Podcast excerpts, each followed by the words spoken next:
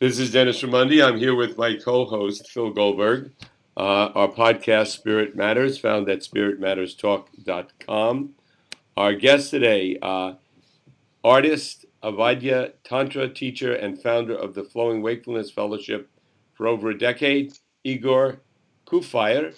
And uh, he is currently in Mallorca. Phil is in Los Angeles, and I'm in Iowa. So, uh, again, through the miracle of uh, technology, we can communicate. Igor, thank you so very much for coming on today. You have an amazing, full, and rich background, so we want to touch on as much of that as we can today, as time allows. But uh, I'll let Phil, Phil, thank you for taking the time. Well, thank you, both of you. I'm really delighted to be here. I'm actually thrilled because there is a lot of um, shared territory, and, you know, it's also a, quite an occasion because, well, hopefully it will transpire for the interview, but yes, it's great to be with you both.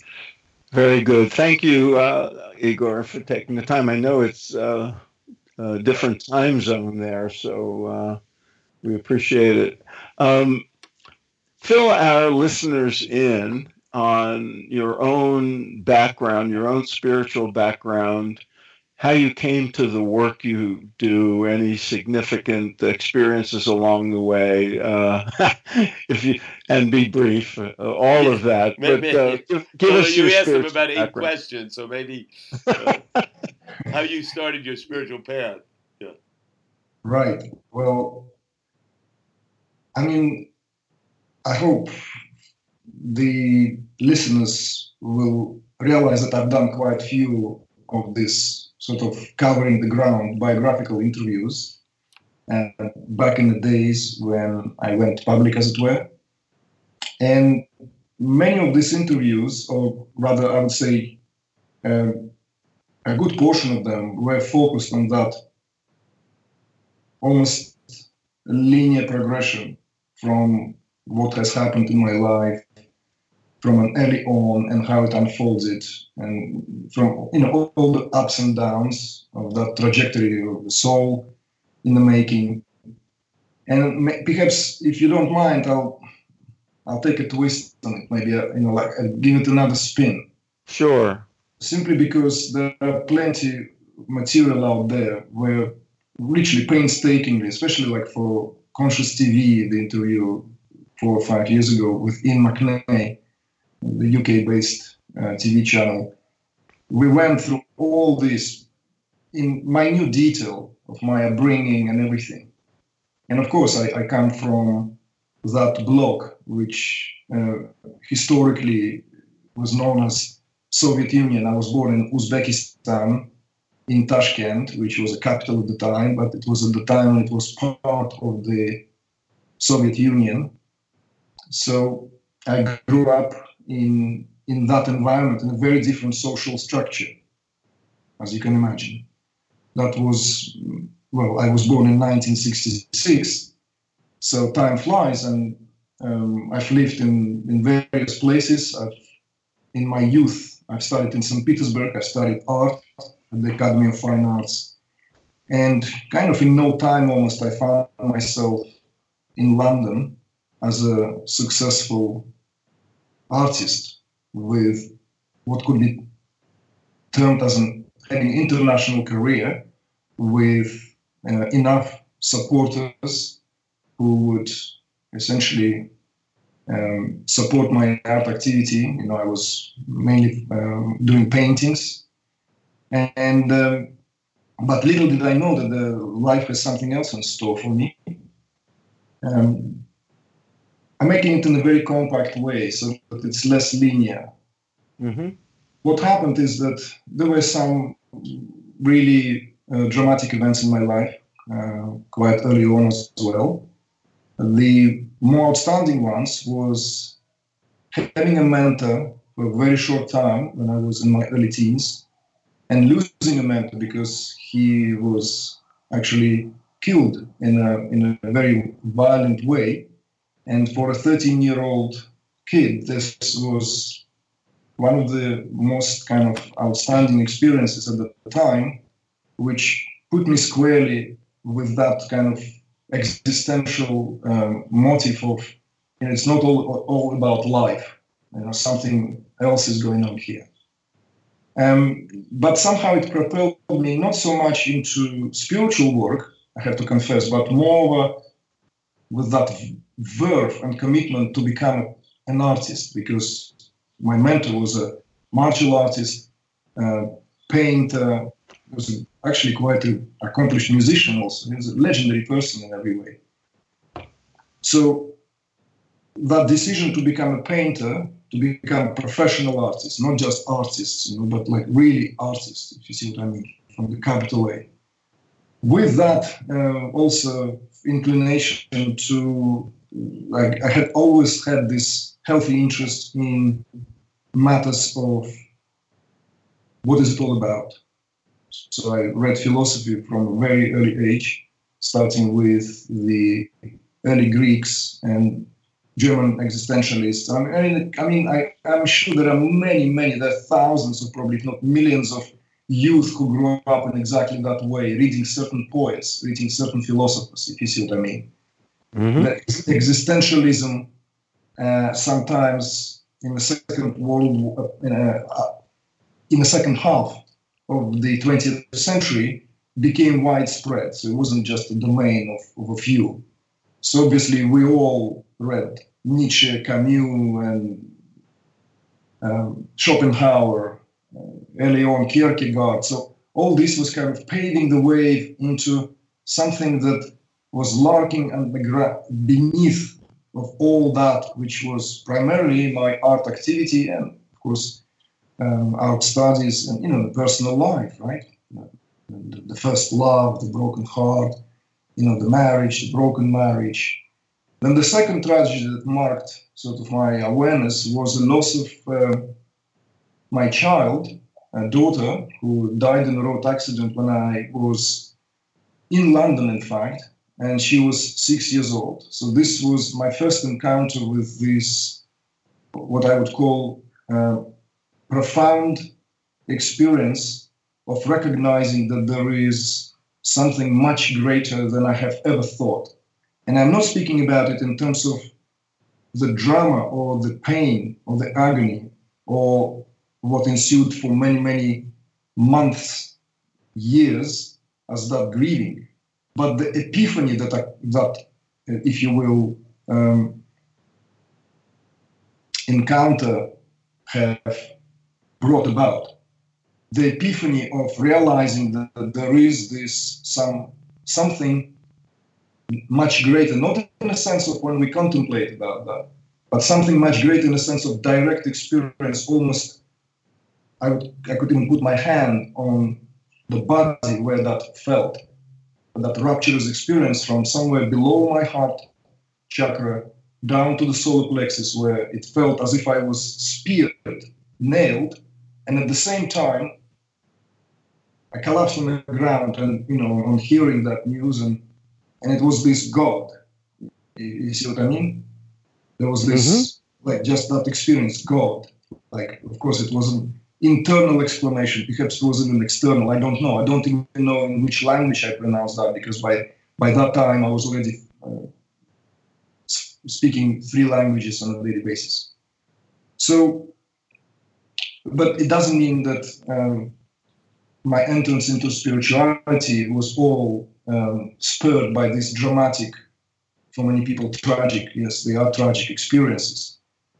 There was also simultaneously with that something quiet on the background, and that extreme sensitivity to that what is called perception, that what essentially being an artist is impossible. That sense of almost being arrested in front of something which at the time would captivate a you know, sense of sight, mostly as a painter. You can imagine that um, through all the apertures, certain sense perception is dominant for a certain uh, person. For the musician, probably the sound is the most dominant. For a visual artist, obviously, is a is a, an act of seeing, sight, beholding. So that quieter Um, experience, or that quieter, uh, if you will, unfoldment of almost being helpless in, in, in, in the presence of that what would completely, completely capture, captivate and arrest my um, perceptual awareness, which I think every artist has to have. Otherwise, the whole affair of trying to convey and relate and translate something into form would not even be possible. So this, if you will, between these two, between the dramatic and tragic experiences and something which is much more quieter, which is much more of uh, gentle in, in nature, but at the same time, just as powerful, informed me, if you will, and informed the way that the late unfoldment took place, which quite frankly took me by surprise, because I'm not coming from that, um, well, I don't want to say from that stock, but forgive me for a lack of other uh, metaphor, for, I'm not coming from that, if you will, category of, of, of a seeker, or from that category of someone who's, you know, like, I read the stories, and I read, of course, plenty of them. And now as a teacher, I work with a lot of people who come to me with various, um, in various conditions, in various states. Some are decades old meditators.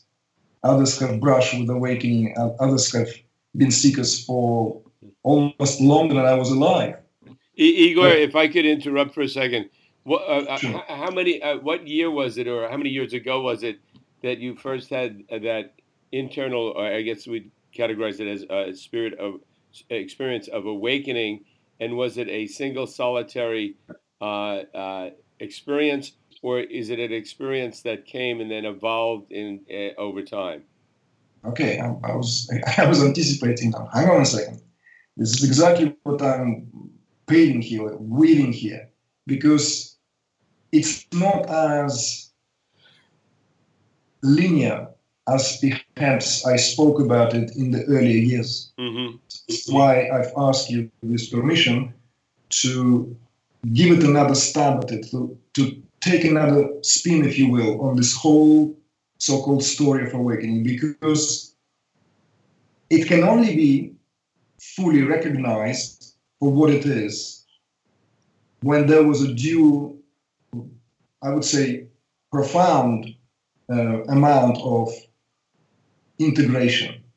And then things are seen in a very different light. And although I could say that there was this, perhaps several very precise in space-time moments, like the one I could easily refer at any time that I have experienced at the second block of the T M C D course, when I was, which I attended in Uzbekistan already as a British citizen, and back in my mid thirties, which was at the turn of the century. I have, certainly if I were to write a spiritual autobiography, then I would have to write about that experience there. But what I wanted to point out here is that what I've realized that that realization, this particular, whatever it may be called, right? Mm-hmm.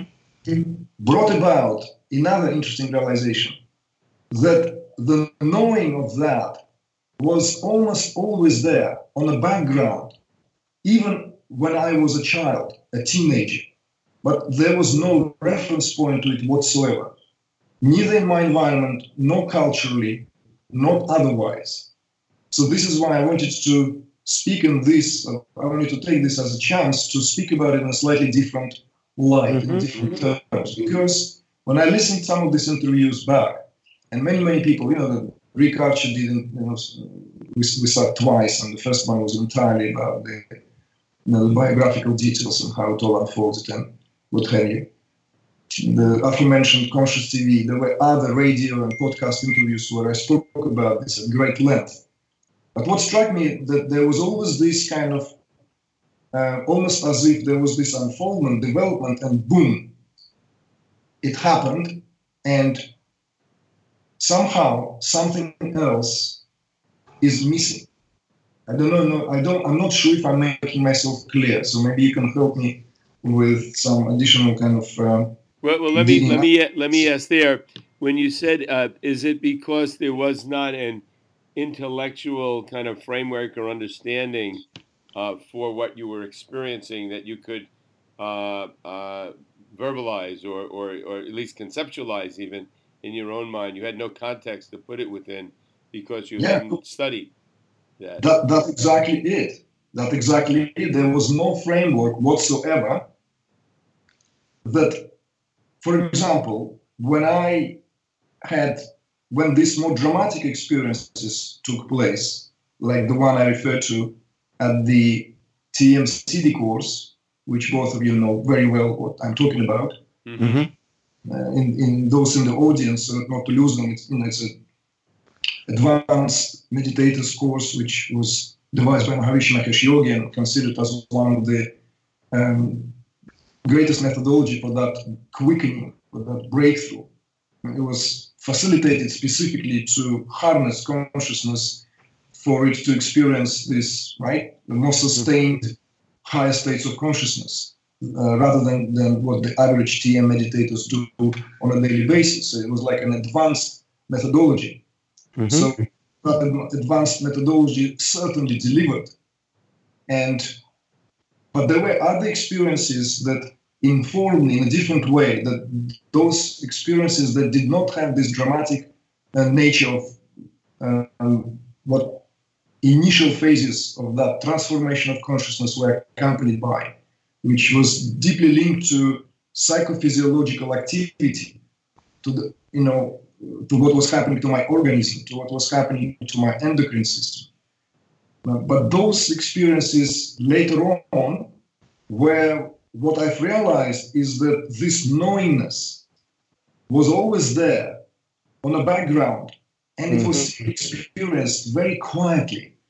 It was experienced as simply being in a state of connection, dare I say, in a state of union with everything without knowing what that is. That's very interesting. And and obviously, I want to transition to your work as a teacher. Um, at a certain point, you decided uh, it was a, your calling to um, uh, help others evolve in their own in their spiritual paths. And in your uh, biography, in the biographical information about you online, it's a very interesting little. Um, um, Not, I wouldn't say tension, but interaction between your paying uh, homage to uh, teachers who influenced you. You mentioned specifically uh, Maharishi Mahesh Yogi, Swami Muktananda, neither of whom you knew in person, but mm-hmm. had uh, you feel a deep connection to. You you honor certain traditions. You mention uh, uh, having uh, learned a great deal from Advaita Vedanta, from Uh, Kashmir Shaivism and other forms of Tantra uh, and other uh, lineages, and yet, and you're teaching uh, on your own and methods for essentially transcending tra- tradition and transcending lineage and transcending all the conceptual work that uh, um, Uh, we think of in connection with those traditions. Can you speak a little bit about that and and the sort of integration of uh, tradition and non-tradition sure. in your own work? Sure. Well, perhaps the first part of where you're building your question up sort of in layers. The moment of, because it's also, this question has occurred, and many, many times I've been asked, when exactly did that happen and why? Mm. And these questions were asked with uh, fervent curiosity, sometimes with great appreciation and respect, dare I say, devotion. At other times, it was presented to me almost as a um, as a probing of, yeah. uh, you know, you know, who are you to, to right, right, right.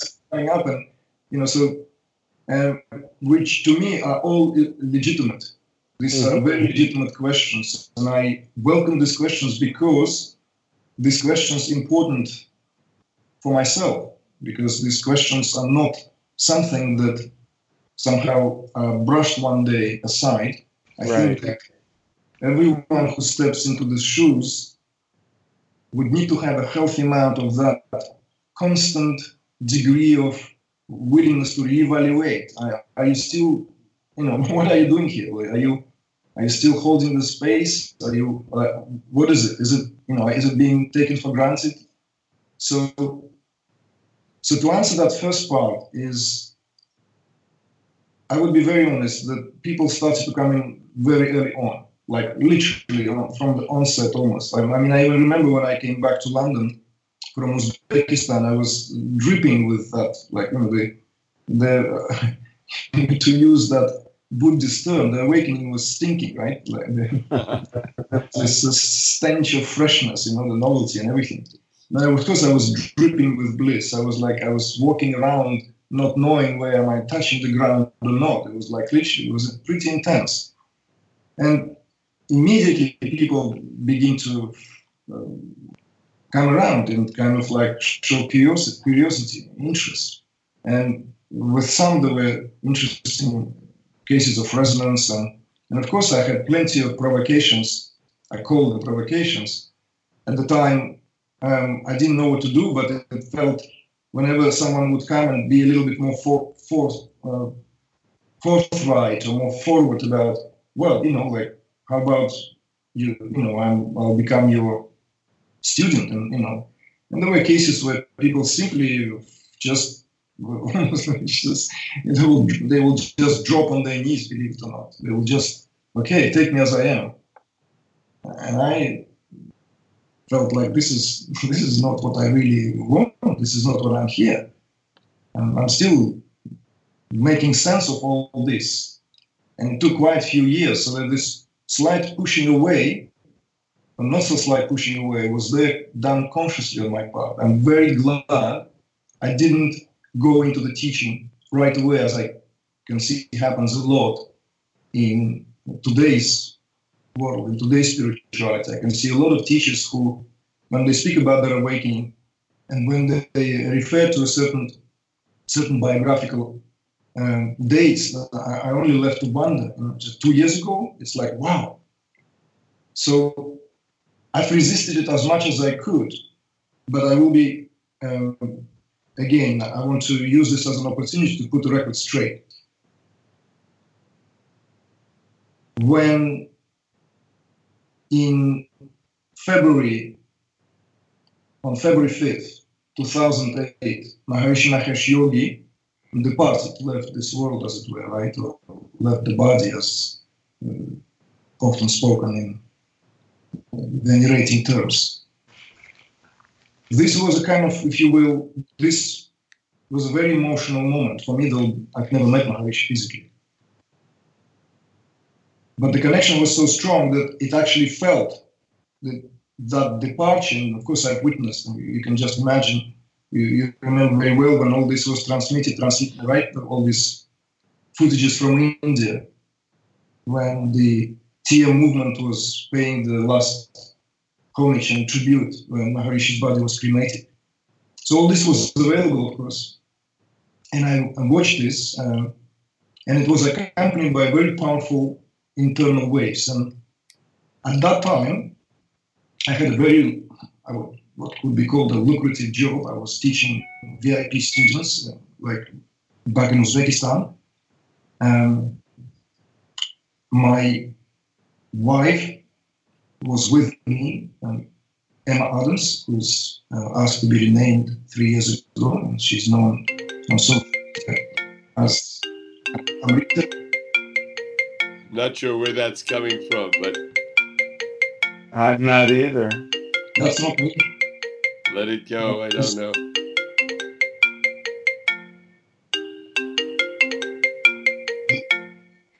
Is there a way to I, I, I, I don't know. How to decline it. Uh, someone it's gone. forty.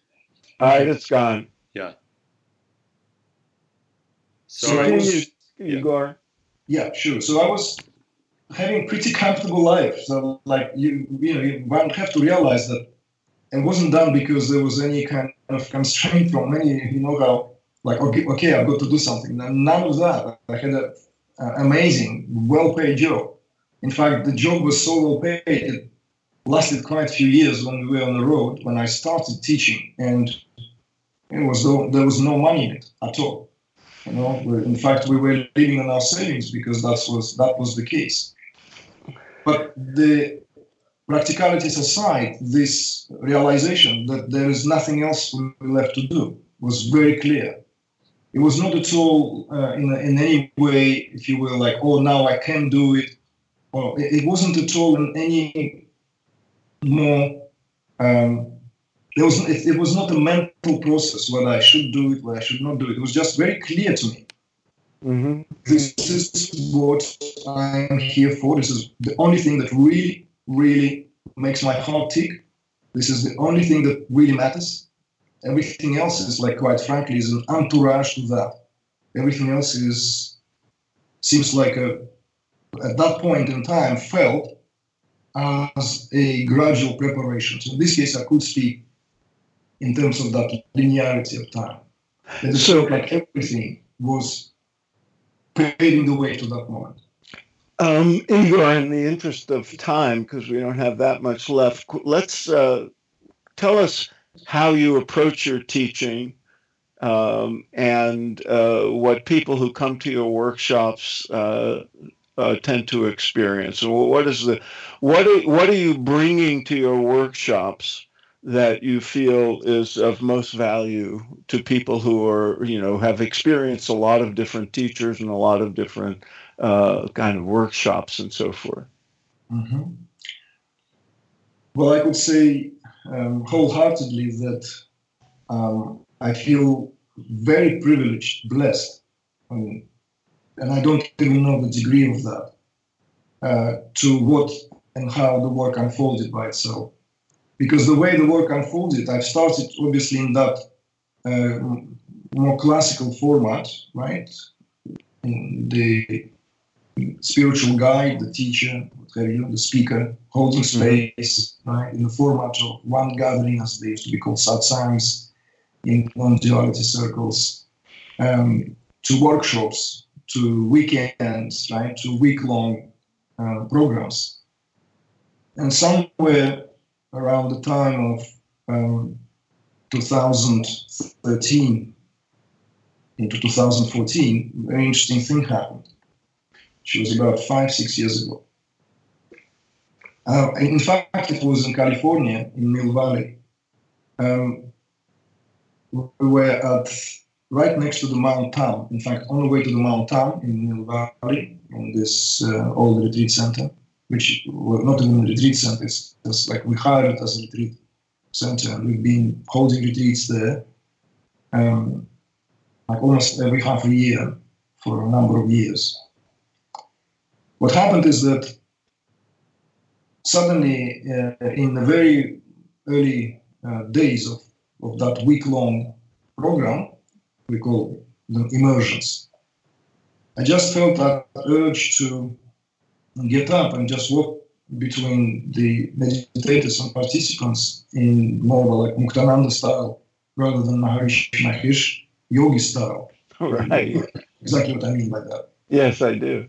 And but I didn't have peacock feathers with me. I didn't have anything. I just had that, and that lovely, very old and cherished shawl. In fact, it's shawl from Kashmir. It's, it's not nothing fancy. It's just very beautiful, simple, you know, gray woolen shawl I bought ions ago, ions ago, and it just happened to be with me, and I just start using that shawl, uh, just moving it around.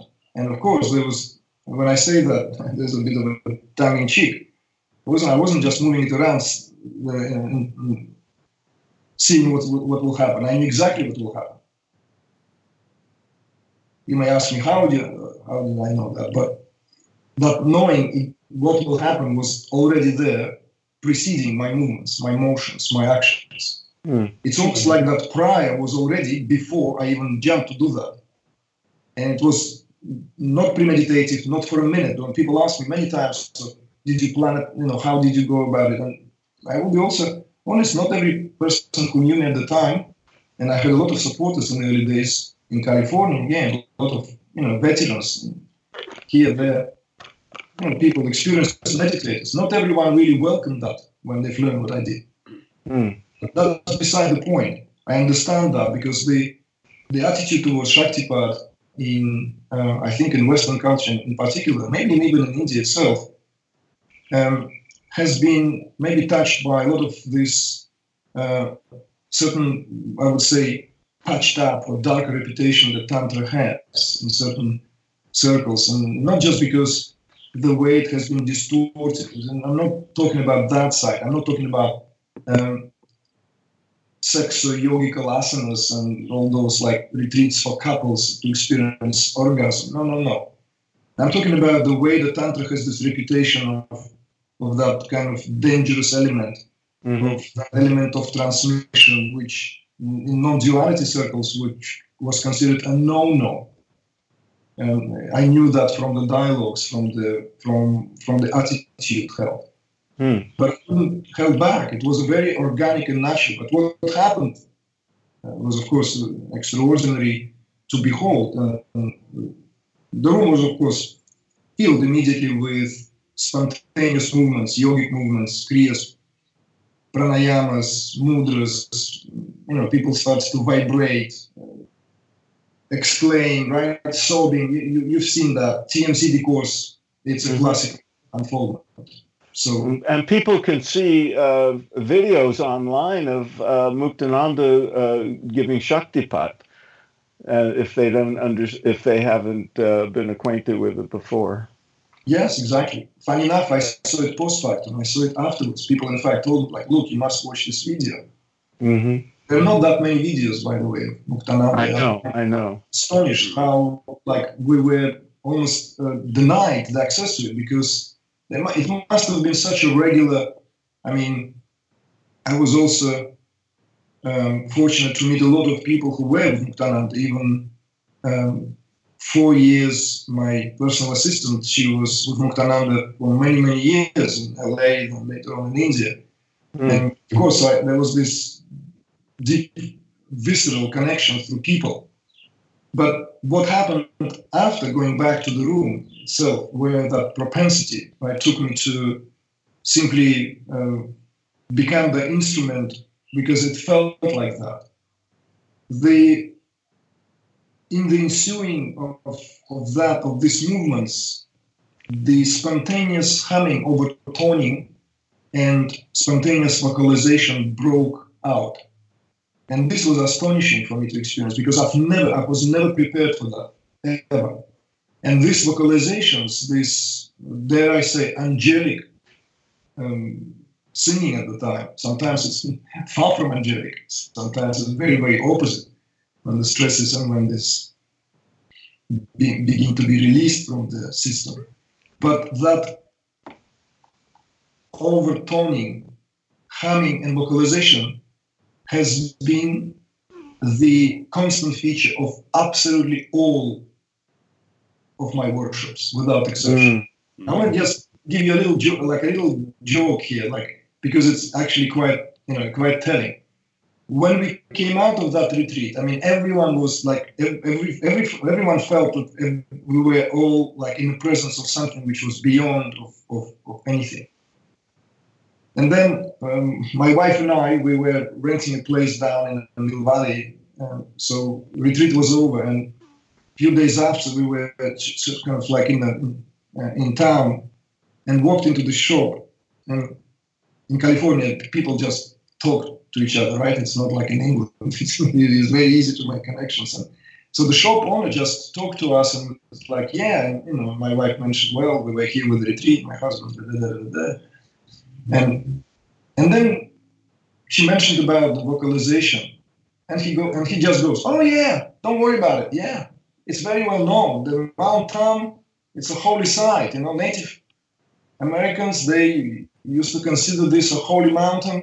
You know, it sings, yeah, it has a, it, you know, it has a tone of its own, it has a voice of its own. And I'm standing there in my heart like, oops, okay, so right, so we were in a, in a, in a spot, you see, we were just in a special spot. Uh, Igor, we have to wrap it up in about uh, two, three minutes, so if you could just yeah, take it from there. We have to do sure. a part two. That, that that wasn't the case, you know. That sound is just going everywhere with us, wherever we go. Yeah. That sound, that sound of, you know, we call it the sound of the new goddess, which is also going to be the name of my publishing house that we're about to start.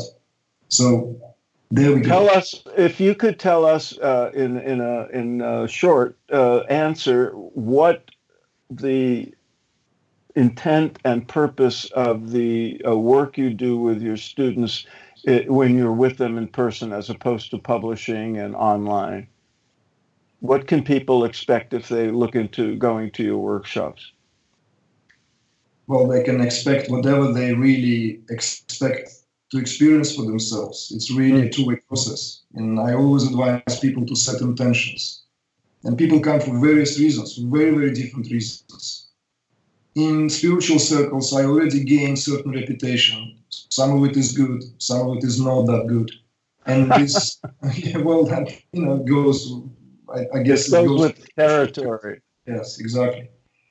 Right. But one thing is that is certain to me is um, we never get more than we've asked, and we never get less than we've asked. It's, this is a mutual process. Good. Well, we'll have to do a, we'll have to wrap it up, and we'll have to do a part two because there's much more to discuss. But thank you so very much for your time, Igor. Uh, and, and again, we'll have posted up all information on how one can uh, get uh, uh, plug into uh, his work uh, and uh, where workshops are being held and uh, any other information pertaining to, to uh, Igor's work. Thank you so very much for your time. Thank you, thank you. And, and we should tell our listeners who are not seeing, if, if they're just hearing this, uh, that Igor's second name is uh, spelled K U F A Y E V, uh, E V, Igor Kufayev, and you uh, find it at uh, igor kufayev dot com. Yeah, and we'll have all that posted up. Great. Very good. Thank Igor, you so thank much. You. Continue good thank work. You to the both of you. I really enjoyed it greatly. Keep up the good work.